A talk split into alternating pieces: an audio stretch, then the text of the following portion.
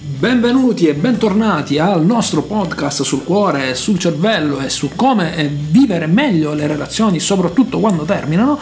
Oggi siamo alla, in compagnia di Lucia Scafini, la nostra dottoressa psicologa e psicoterapeuta che ci guiderà alla scoperta delle soluzioni o quantomeno dei piccoli accorgimenti o delle cose da fare e da non fare quando una relazione finisce. Oggi parleremo della differenza tra uomo e donna al termine di una relazione, ovvero come si vive una relazione appena terminata da uomo e come si vive una relazione appena terminata da donna. Iniziamo con il primo punto. Esatto, Duri, sostanzialmente ci sono delle differenze perché uomini e donne comunque sono diversi nel modo di vivere e manifestare le proprie emozioni, il proprio mondo emotivo. Quindi quando appunto una relazione finisce ci sono diciamo dei comportamenti che sono differenti tra uomini e donne, no? Anche di reazioni immediate, cioè l'uomo magari eh, si comporta in maniera più eh, diciamo superficiale all'inizio per poi però accorgersi nel lungo termine che magari quella cosa in realtà aveva un'importanza differente. Sì, perché gli uomini solitamente reagiscono o buttandosi subito in un'altra relazione oppure il classico appunto chiodo schiaccia chiodo. Quindi molti uomini hanno un piano B, cioè già pronto. In caso di emergenza rompere il vetro e si hanno già due o tre numeri di telefono o magari quando una relazione già inizia a andare verso il baratro, La già, verso la fine, già qualcuno ha Diciamo già- si prepara prima. si prepara prima perché tra, la- tra le altre cose in futuro, eh, questa è una cosa che non ti ho detto, ma in futuro anche Facebook diventerà ehm, un'app di incontri, Cioè, nel senso che potrai far sapere, già in alcune nazioni eh, funziona così, potrai far sapere se sei disponibile, oltre ad essere single, Sì. se sei disponibile a- ad eh, incontri e soprattutto se ti piace qualcuno lo puoi segnalare, se la cosa matcha, si dice così in questo italo, in questo italiano mischiato all'inglese, questa cosa funziona, tutte e due lo verranno a sapere, quindi chissà che qualcuno già non si terrà pronto un asso nella manica o più assi nella manica verso la fine di una relazione. Di solito gli uomini effettivamente hanno un piano B, a volte anche uno C. Le app spesso in questo senso sono molto gettonate quando poi finisce una relazione d'amore, no? Poi ne parleremo. Sì, ci sarà un episodio dedicato. Esatto, esatto. E l'altra appunto reazione da parte degli uomini solitamente è quella di invece poi a un certo punto a lungo termine proprio vivere male la fine del, del rapporto perché eh, magari l'uomo eh, attribuisce poi alla partner un'importanza eh, significativa e quindi comincia magari a pensare eh, che magari quell'opportunità non gli si ripresenterà più. Ma anche questo- l'uomo, anche l'uomo macio, quello che pensa che è quello che non deve chiedere mai, poi in realtà sotto, sotto, sotto i muscoli, sotto la, la- la bucciatura c'è... Soprattutto magari gli uomini che hanno più difficoltà a volte a manifestare il proprio mondo emotivo agli altri sono quelli che poi tendenzialmente eh, vivono maggiormente gli stati di frustrazione quando appunto finisce una, una relazione, proprio perché non c'è questa anche abitudine eh, diciamo così, a mostrarsi più vulnerabili, hanno magari paura di essere giudicati eh, e quindi questo appunto spesso accade. E quindi come dicevo prima, l'altra reazione è quella magari di cominciare mh, invece a vivere molto male questa perdita perché magari si considerava quel rapporto come un'opportunità importante della propria vita con quella partner e questo spesso genera dei vissuti diciamo negativi. Questo succede eh, dei vissuti negativi di tipo anche depressivo. Questo succede proprio perché ci sono delle differenze proprio da un punto di vista biologico eh, anche tra uomini e donne, un diverso modo di manifestare e vivere il proprio mondo emotivo. Eh, le donne in questo senso sono più aperte eh, al loro mondo emotivo, hanno meno, eh, come dire, difficoltà a manifestare le proprie emozioni e rispetto agli uomini sono anche un pochino più selettive nella scelta del partner. Che vuol dire? Che fanno una selezione tipo Miss Italia, nel senso tu sì, tu no, oppure...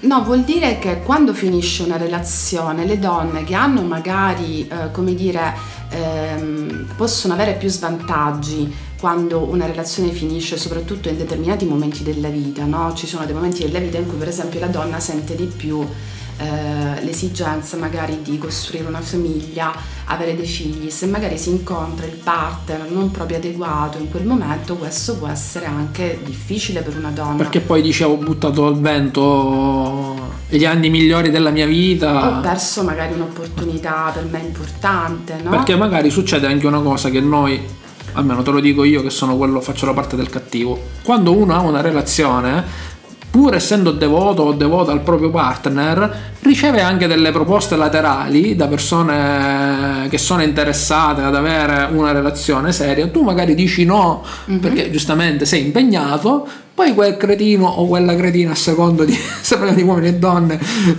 così lo identifichiamo spesso il nostro ex partner, non ce l'ho con nessuno, attenzione. Quando siamo più arrabbiati. Quando siamo magari. più arrabbiati e dici, mi caspita, io avevo un bel ragazzo che mi veniva dietro, bello, alto, eh, interessante, simpatico, eccetera, eccetera. E gli ho detto no, e poi questo qua mi fa una parte del genere, a saperlo prima. Eh, non gli dedicavo tutta questa attenzione e viceversa con uh, il mondo maschile. No? Questi sono appunto spesso dei pensieri che facciamo in, momenti appunto in cui soffriamo per la fine di una relazione, comprensibile, umano, spesso si tende un po' anche a rivalutare delle scelte che abbiamo fatto proprio in quei momenti, nei momenti appunto più critici, più duri.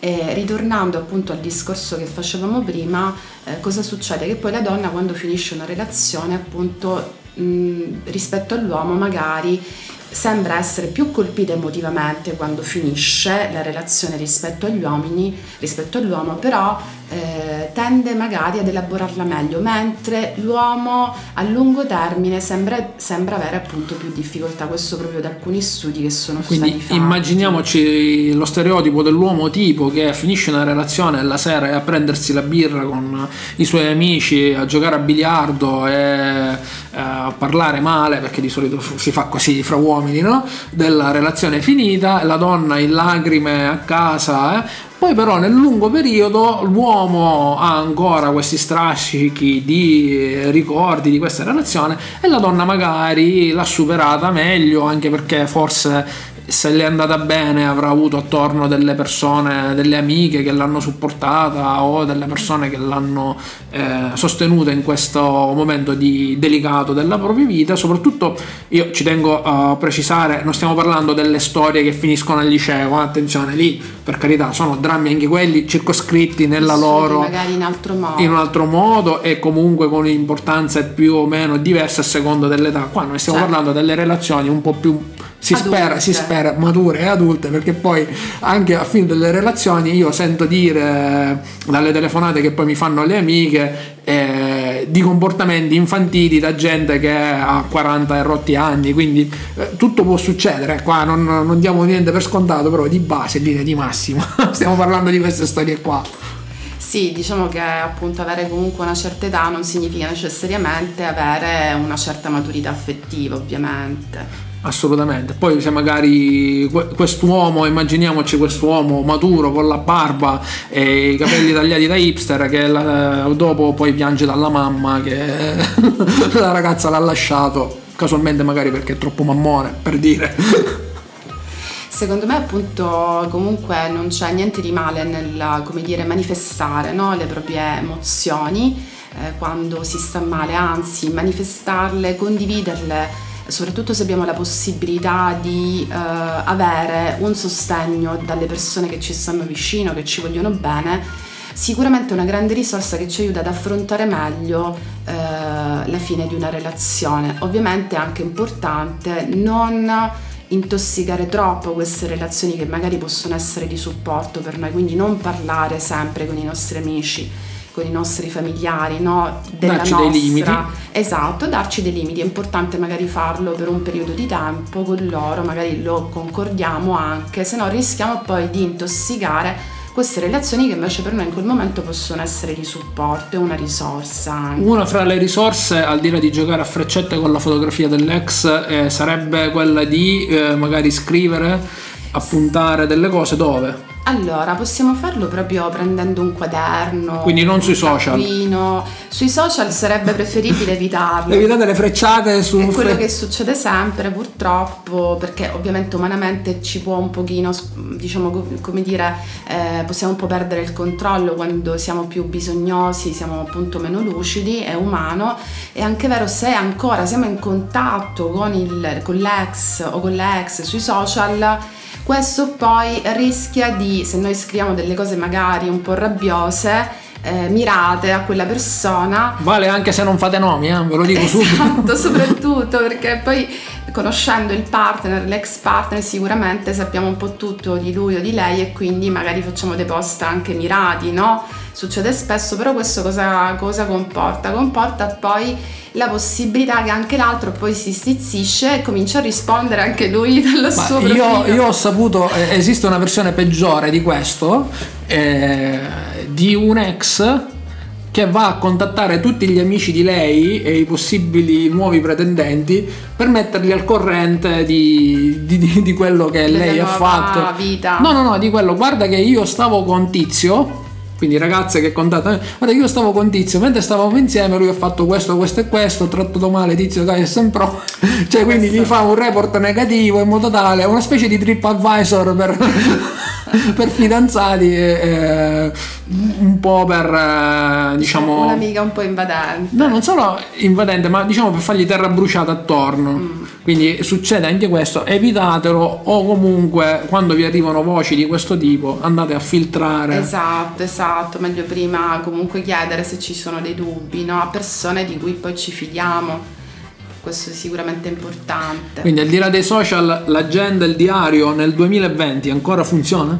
Funziona, funziona, per qua- poi possiamo anche utilizzare degli strumenti ovviamente più moderni, nel senso utilizzare anche eh, diciamo, non lo so, l'iPod o... Uh... Magari un, un'app dove possiamo segnare un diario tipo Evernote, che è una, esatto. quella con l'icona con l'elefante, per intenderci, che ci serve per prendere degli appunti, esatto. oppure anche le note dell'iPhone. Esatto, quindi possiamo anche utilizzare questa questa risorsa oppure a chi piace comunque scrivere eh, in modo tradizionale, prendere un quaderno, un taccuino o eh, un diario vero e proprio dove eh, magari scrivere per lo più se abbiamo dei pensieri riferiti a questa situazione che magari ci appesantiscono o delle emozioni un po' tristi o siamo nervosi, a volte stressati quando ripensiamo magari ad alcuni aspetti di quella relazione possiamo semplicemente affidare a questo diario questi pensieri. Ma serve anche per poi non ricascarci nella prossima relazione, per dire magari noi tendiamo a, de- a dimenticare o facciamo finta di dimenticare perché poi suppongo le cose non si dimenticano mai veramente,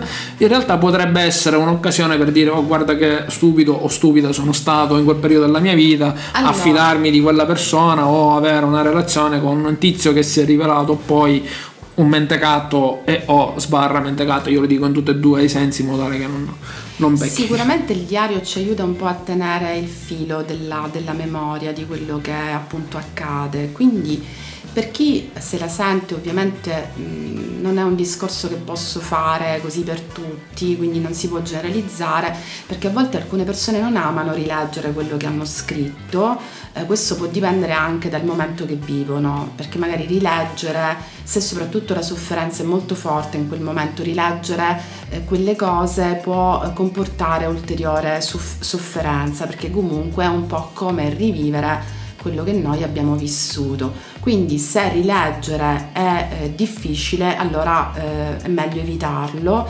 Eh, il diario serve in che senso principalmente? Serve per avere un luogo fisico mm. dove noi possiamo appunto lasciare andare queste emozioni o questi pensieri negativi, un luogo tutto nostro che appunto noi gestiamo in autonomia ed è anche un modo che ci aiuta a prendere le distanze da quello che ci accade su un piano emotivo, perché quando noi siamo coinvolti emotivamente da una situazione stressante siamo appunto meno lucidi, tendiamo magari a reagire piuttosto che agire, il diario ci permette di assumere il ruolo dell'osservatore quindi poi anche ehm, nei casi appunto migliori, quando la sofferenza poi eh, può essere gestita in maniera autonoma perché quando invece, come appunto dicevamo in un'altra puntata, ci accorgiamo che a un certo punto questo disagio diventa significativo a tal punto da condizionarci la vita, allora è importante chiedere un aiuto esperto, un aiuto specialistico. Quindi ogni tanto essere spettatori della propria vita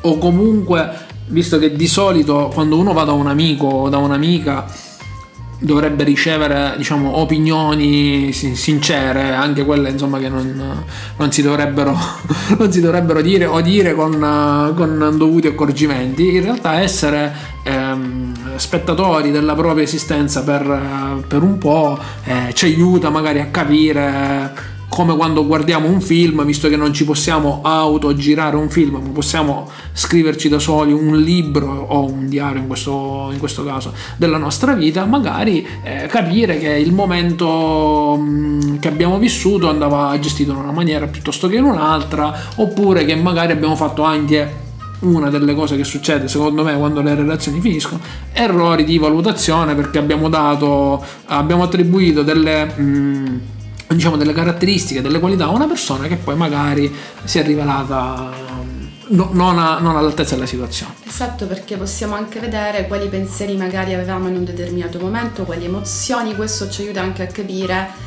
che nulla è immutabile, che i pensieri possono cambiare, le emozioni possono cambiare e quindi il diario diventa un'importante risorsa di autosostegno. Ovviamente io lo utilizzo come eh, strumento in terapia con, i, con, le persone che appunto accompagno, che seguo e utilizzo ovviamente un diario terapeutico e lì ovviamente c'è un modo di fare il diario che è più approfondito eh, che ti dà poi la possibilità anche di andare poi a lavorare su te stesso in maniera mirata. E chissà che non ne faremo un'altra puntata sul diario terapeutico. Intanto noi ci salutiamo e ci diamo un arrivederci, diamo appuntamento al prossimo episodio. Ciao da Turi Papale e da Lucia Scafidi. Ciao.